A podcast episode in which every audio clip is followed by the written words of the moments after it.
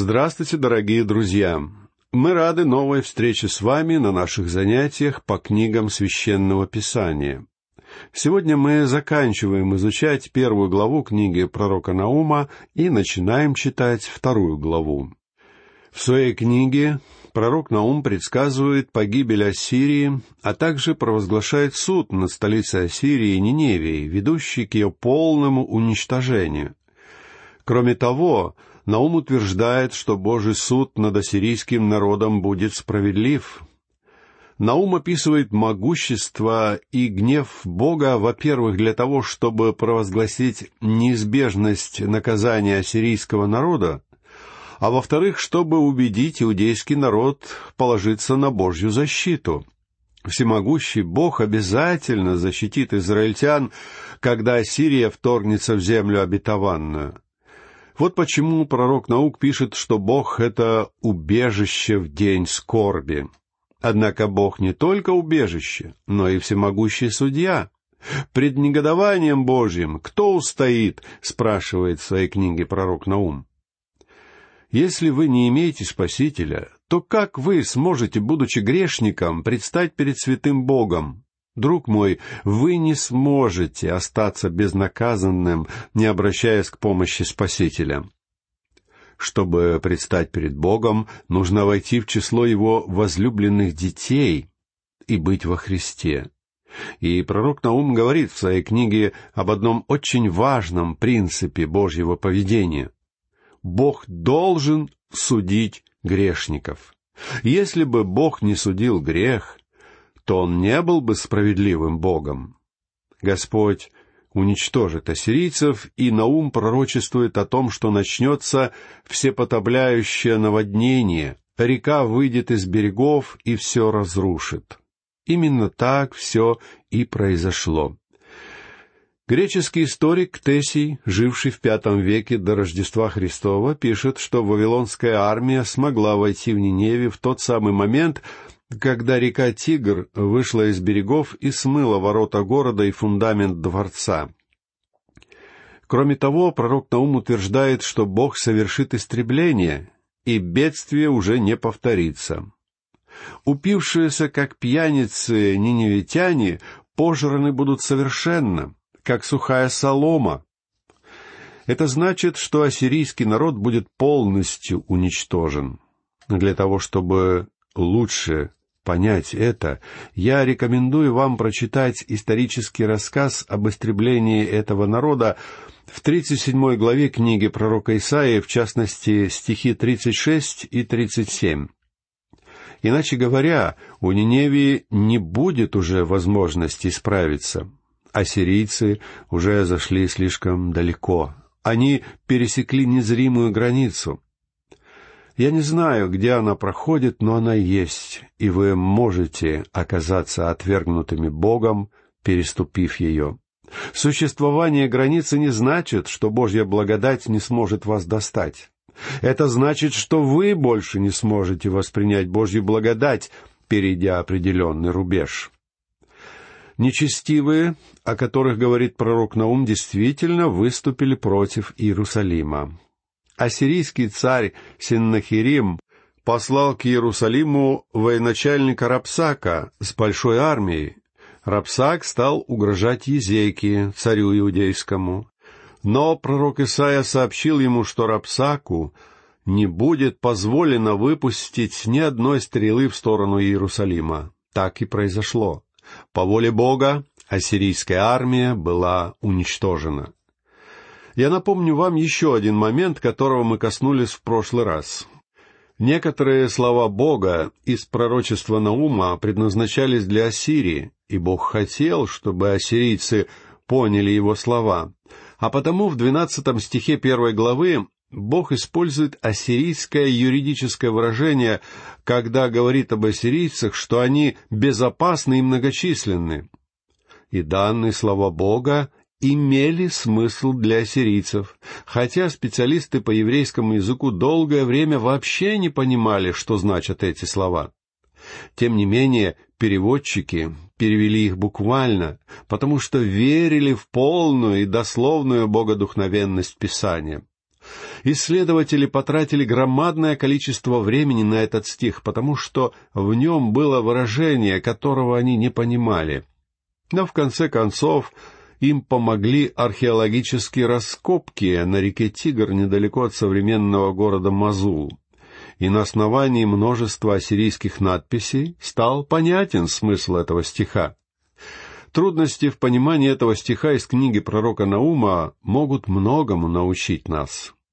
Через этот стих и через использованную в нем ассирийскую юридическую формулу Бог говорит «Принимайте мое слово так, как я дал вам, и рано или поздно вы узнаете, что именно значат мои слова, если как следует потрудитесь и будете внимательно изучать Библию». Одна из наиболее трудных проблем, возникающих при истолковании Писания, состоит в том, что нам хочется превратить Слово Божье в пищу, с помощью которой можно накормить с ложечки ленивых младенцев, не желающих по-настоящему изучать Слово Божье. Однако к тексту Библии следует относиться с должным уважением и вниманием, и не жалеть сил, когда дело касается какого-нибудь трудного и непонятного места. Я не говорю о том, что надо поклоняться Библии, гадать по ней, наугад открывая страницы, чтобы получить ответ на какой-нибудь вопрос, или класть ее под подушку с той же целью. Я никоим образом не призываю вас к мистическому восприятию ее текста. Я считаю, что все трудные места Библии рано или поздно будут поняты вами, если вы будете уважать обращенные к нам слова Бога и не будете превращать их в магические формулы. Именно так мы должны относиться к пророчествам, когда мы встречаем в них что-то непонятное. Что касается Наума, то подавляющая часть его пророчества отличается конкретностью, откровенностью и даже резкостью. Бог будет судить Ниневию, и он справедлив в том, что сделает это, поскольку его суд — это на самом деле следствие его любви. Такое отношение к людям трудно понять, но оно совершенно справедливо. Итак, мы продолжаем читать первую главу книги пророка Наума, и послушайте, что записано в тринадцатом стихе. «И ныне я сокрушу ермо его, лежащее на тебе, и узы твои разорву». В те дни, когда Наум писал свое пророчество, это оказалось невозможным. Ассирия существовала и долгое время после этого, но Бог сказал, «Я сокрушу ермо его, лежащее на тебе, и узы твои разорву». Как написано в следующем, четырнадцатом стихе, Бог сказал также, «А тебе, Ассур, Господь определил, не будет более семени с твоим именем, из дома Бога твоего истреблю истуканов и кумиров, приготовлю тебе в нем могилу, потому что ты будешь в презрении». Бог обращается к Ассирии с довольно-таки резкими словами. Он говорит, «Я вырою вам могилу». Именно с такими словами обратился однажды Никита Сергеевич Хрущев к народу Соединенных Штатов. Но он не был первым, кто такое сказал. Хрущев использовал библейское выражение, сам о том не зная. Но его слова были словами политического деятеля, а не пророка Божьего — хотя они заставили американцев серьезно поволноваться. А вот слова Бога, который сказал Ниневии «Я вырую вам могилу, и ваш народ перестанет существовать», сбылись? Когда вы в прошлый раз встречали живого ассирийца? Такого народа сегодня и в помине нет. Бог сказал им «Я вырую вам могилу», и он сделал это. Бог сказал также «Я избавлюсь от ваших богов», то есть от вашего идолопоклонства. Медийцы и вавилоняне разрушили Ниневию в 612 году до Рождества Христова. Ассирийское идолопоклонство было уничтожено медийцами, которые были монотеистами и не поклонялись идолам. Они были настоящими иконоборцами, и они сокрушили ассирийское идолопоклонство. В пятнадцатом стихе первой главы Наум продолжает. «Вот на горах стопы благовестника, возвещающего мир. Празднуй, Иудея, праздники твои, исполняй обеты твои, ибо не будет более проходить по тебе нечестивый. Он совсем уничтожен». Бог говорит через Наума, «Не покидайте меня, не отступайте от закона Моисея, не сдавайтесь, потому что я намереваюсь уничтожить ваших врагов и послать вам Мессию, который принесет вам великую радость». Наум говорит это, упоминая об Ассирии. И Исаия говорит о том же, только подробнее в седьмом стихе 52 главы. Как прекрасны на горах ноги благовестника, возвещающего мир, благовествующего радость, проповедующего спасение, говорящего Сиону, «Воцарился Бог твой». Исаия говорил это в связи с гибелью Вавилона и обращался к Южному царству, Иудее, а Наум, который обращался к Северному царству, говорил то же самое в связи с гибелью Ассирии. Обратите также внимание, что пишет апостол Павел римлянам в тринадцатом, четырнадцатом и пятнадцатом стихах десятой главы. «Ибо всякий, кто призовет имя Господне, спасется. Но как призывать того, в кого не уверовали? Как веровать в того, о ком не слыхали? Как слышать без проповедующего? И как проповедовать, если не будут посланы, как написано, как прекрасны ноги благовествующих мир, благовествующих благое. Я думаю, Наум первым написал это, а за ним Исаия, и, наконец, апостол Павел цитирует Исаию и применяет эти слова в своем послании к Израилю, в той части послания к римлянам, где говорит о рассеянии. Павел утверждает, что Бог еще не оставил народ Израиля и в будущем принесет ему великую радость. Но это послание относится сегодня ко всему миру, в том числе и к нам с вами. Ведь Павел пишет, «Всякий, кто призовет имя Господне, спасется». Но как люди могут услышать весть, если никто не принесет им ее? Кто-то должен отправиться в путь с этой вестью, и я считаю, что Бог кого-то пошлет в этот путь. Пророк Исаия пишет, «Как прекрасны на горах ноги благовестника, возвещающего мир». Друзья мои, дело не в том, что у благовестников прекрасные ноги.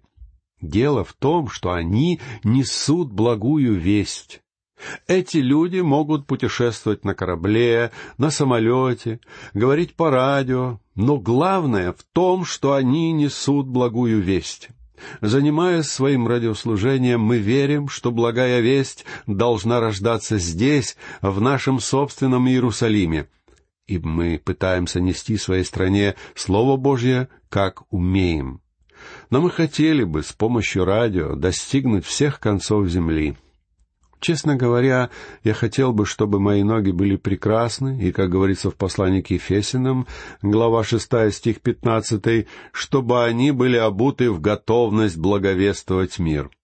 Мне искренне хотелось бы по радио достичь всей земли и принести благую весть всем людям.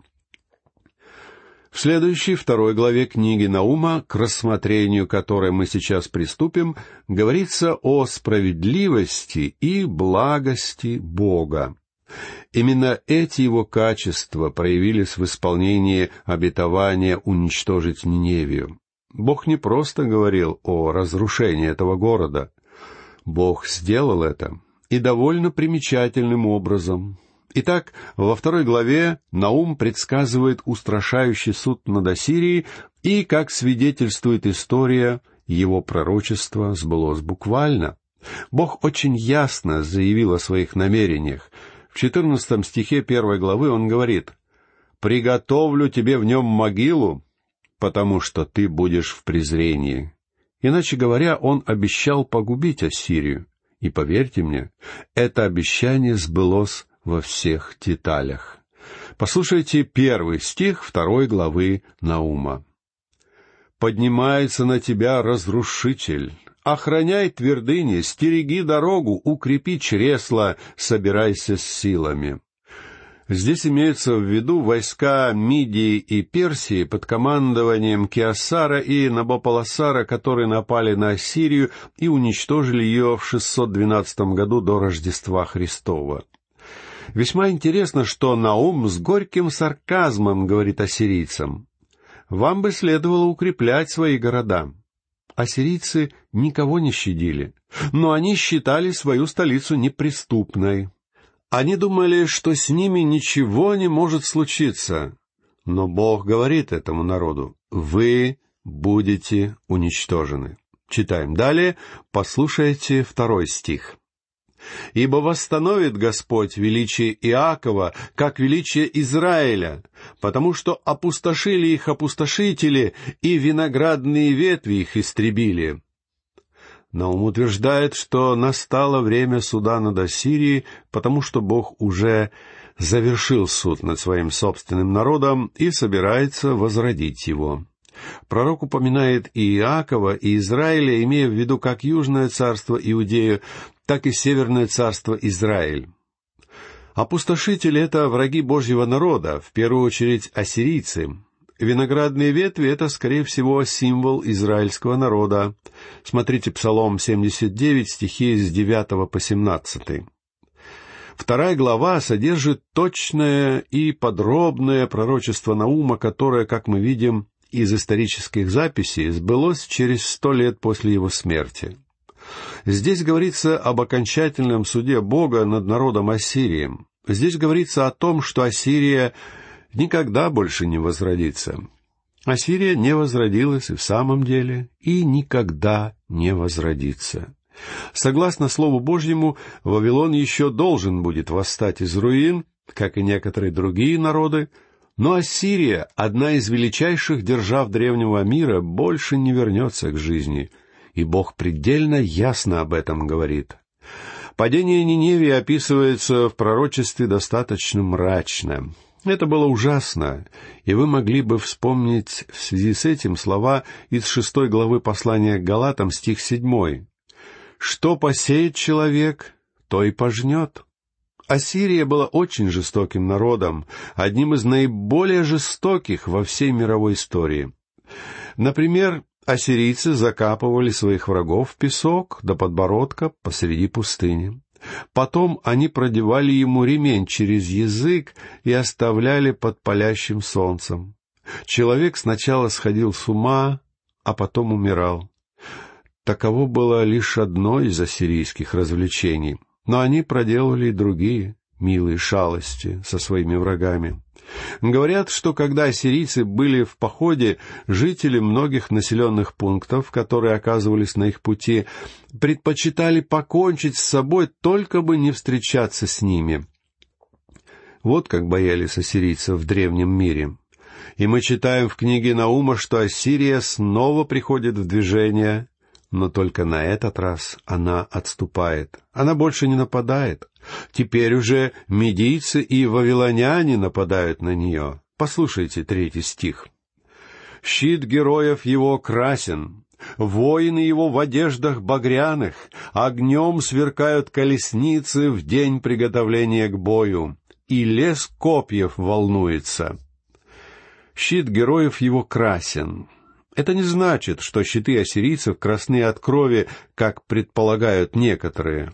Ассирийцам очень нравился красный пурпурный цвет. В их искусстве очень часто употребляется красный цвет, и очевидно, что они его просто обожали. Они все красили красным. Некоторые ученые полагают, что щиты у них были медные, а солнечные лучи, отражаясь от меди, окрашивали ее в красный цвет. Зачем ассирийцы это делали? Вероятно, они хотели таким образом устрашить своих врагов. Многие военачальники на войне откровенно блефуют, желая устрашить врагов, и ассирийцы использовали для этого красный цвет. Эту мысль подтверждают и последующие слова «воины его в одеждах багряных». Здесь снова упоминается красный цвет, то есть у ассирийцев была военная форма красного цвета. Как мы знаем, на войне важно не только сражаться, но и произвести впечатление на противника. а потому многие армии хотят как можно сильнее напугать своих врагов. Как мы видим из книги пророка Наума, каждый пожинает то, что посеял. Подавляющая часть пророчеств Наума отличается конкретностью, откровенностью и даже резкостью. Наум рассказывает о том, как Бог будет судить Ниневию и утверждает, что Бог справедлив в своем решении наказать ассирийский народ, поскольку суд Бога — это на самом деле следствие его любви. Такое отношение к людям трудно понять, но оно совершенно справедливо. В те дни, когда Наум писал свое пророчество, поражение Ассирии казалось невозможным. Ассирия существовала и долгое время после смерти Наума, но Бог сказал, «Я сокрушу ермо его, лежащее на тебе, и узы твои разорву», пообещав свою защиту израильтянам. Через пророка Наума Бог пообещал также избавиться от ассирийских богов, то есть от идолопоклонства. Медийцы и вавилоняне разрушили Ниневию в 612 году до Рождества Христова. И ассирийское идолопоклонство действительно было уничтожено медийцами, которые были монотеистами и не поклонялись идолам. Бог говорит через Наума, «Не покидайте меня, не отступайте от закона Моисея, не сдавайтесь, потому что я намереваюсь уничтожить ваших врагов и послать Мессию, который принесет вам великую радость». Итак, друзья мои, на этом наша сегодняшняя беседа завершается. Мы продолжим в следующий раз изучать эту чудесную книгу, книгу пророчеств Божьих, переданных через пророка Наума. Ждем вас на следующем занятии по книгам Священного Писания. Всего вам доброго!